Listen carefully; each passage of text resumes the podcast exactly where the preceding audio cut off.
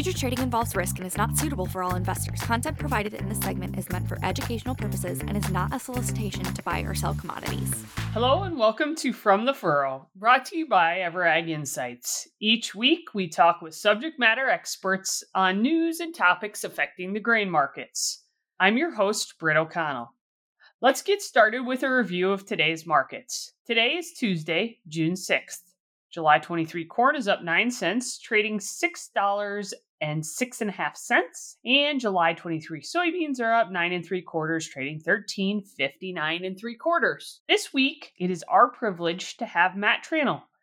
Matt is a dairy agent and broker with Ever.Ag. Thanks for joining us on the show today, Matt. Thanks for having me. Matt, I want to spend some time talking a little bit about how these higher feed prices have potentially impacted some dairy margins or could in the future.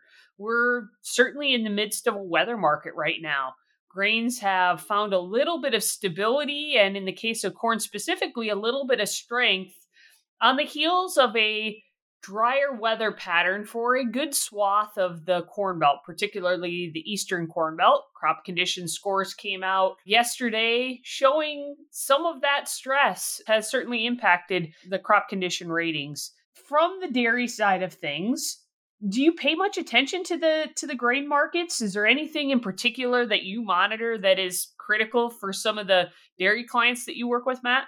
Yeah, so every dairy agent or broker follows the grain markets very, very closely. When you look at the dairy farm, feed is the number one expense that they have. And given that feed is a variable cost, that can really change in a very quick manner. And dairies are always sort of balancing where dairy prices are versus grains, looking for opportunities on both. And so it is something that we watch very, very closely. We look for different opportunities at any given time. Most recently, the last thirty days, the market had given us a pretty decent opportunity where D S corn stepped back below five dollars a bushel.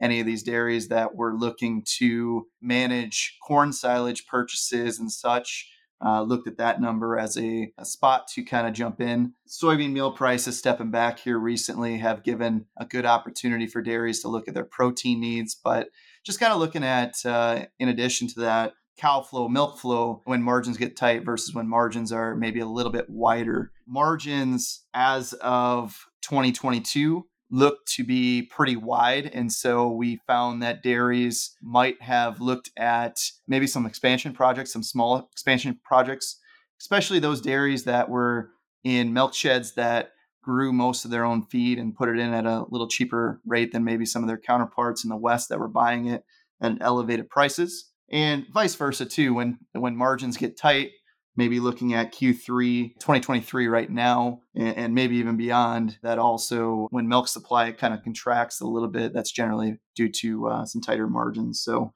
yeah, it's it's it's something that we look at on a daily basis. We look at charts, we look at the various geopolitical news, we look at weather here in the United States. That's a big one. Britt touched on that. We look at money flow from from managed money positions. So yeah.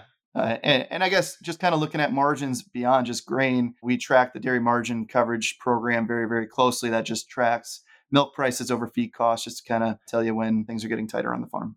So you mentioned a few of the things that you're monitoring for your dairymen or for anybody really who's got to buy feed.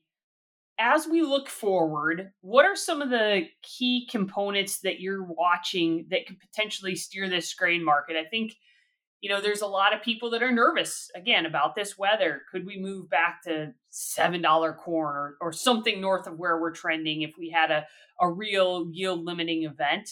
Um, but yet there's some, I'll call it uh, greater macro.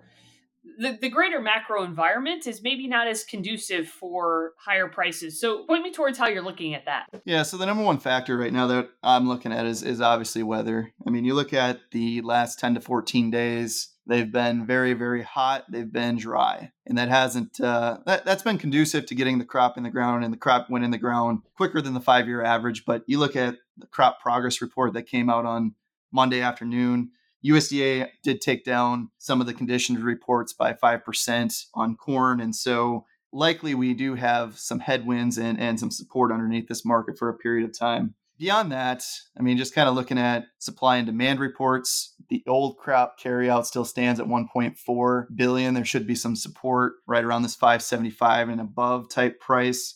But right now we're we're working off of a uh, like a new crop carryout that came out in May that also pointed to a carryout of two point two two two billion bushels, which I think most analysts, given the last ten to fourteen days, would probably say that that is going to be too high. I would uh, be in that camp. And uh, I don't know that U S D A touches it real drastically here on Friday when they come out with their June report, but I do think that that'll be something that gets addressed as we go. Beyond that, things that I'm watching, Black Sea Grain Corridor, there's always a lot of hoopla in regards to that. OPEC Plus, whether they continue to look at production cuts, oil generally supports all of the commodities.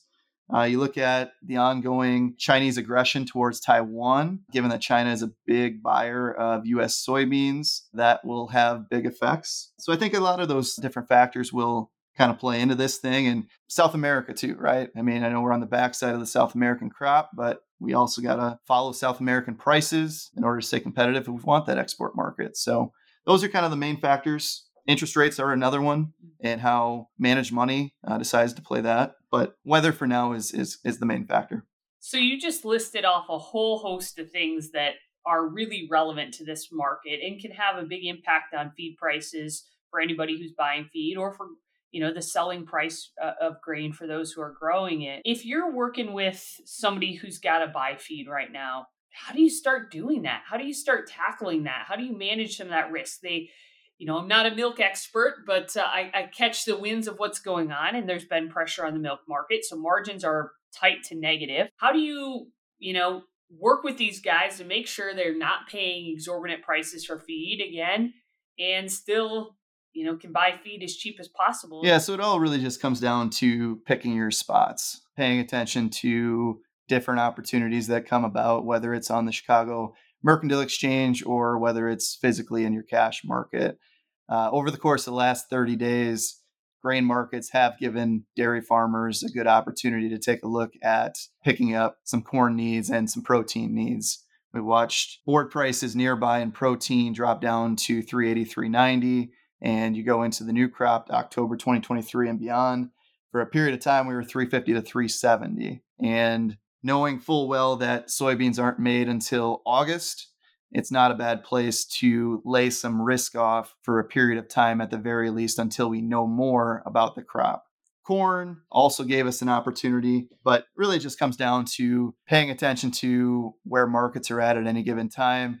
A lot of times, some of these opportunities do present themselves when we are oftentimes at our busiest, whether we're in the fields or whether we're hauling manure or doing something to that effect, but keeping a keen eye on, on markets on a daily basis and just trying to pick it up when an opportunity presents itself. What are some of those tools you use? You mentioned watching the C M E, you mentioned watching some of the feed prices. What are some of the tools that you use with dairymen to help them manage either feed or milk uh, price risk, or both? Yeah, so there's there's numerous different tools. I guess on the dairy end, we use a C M E, whether it's futures, whether it's options. It could be those particular tools through their milk processor or milk buyer as well. We use L G M dairy, we use dairy revenue protection, and dairies can also use dairy margin coverage through their local F S A office as well. So there's multiple different tools that you can use on the dairy end. On the feed end of the spectrum, physical forward contracts through their suppliers are a good tool. Futures and options are also available in the exchange. And we just really point them in a particular direction based upon maybe what basis is looking at, like for, for a particular time. If basis is good, you might as well just go to your physical market and get it done. If basis isn't attractive, then we look towards maybe using a C M E type structure. And even if basis is good and you go to your physical market, even feathering in a couple put options underneath a purchase just to stay flexible. The only guarantee that we have in these grain markets is that they're going to change. And oftentimes they can change in a in a quick manner. And so we preach flexibility. Matt, so you mentioned the basis component, and I think that's really an interesting part because I don't think a lot of people in the industry understand feed basis. Is that something that Ever.Ag understands? Does anybody in the industry understand? How do you navigate that piece of it? Yeah, so it is uh, it is a little bit tougher. Obviously, futures are well known on the board. Basis is a lot tougher. You got to uncover a lot more in order to come to some type of number. A couple of years back, Ever.Ag did launch a feed program, and ultimately, we really tried to tackle this basis piece. And the guy that uh, we hired, his name is Jake Kingsley. He has a knack for being able to recognize opportunities and basis and kind of track that across the countryside. And so we have seen dairymen find tremendous value in, in Jake's basis of advice. And we also have a talented team of advisors around him that tackle just that. And yeah, it's it's been a very valuable tool to a lot of the dairymen across the country that we work with.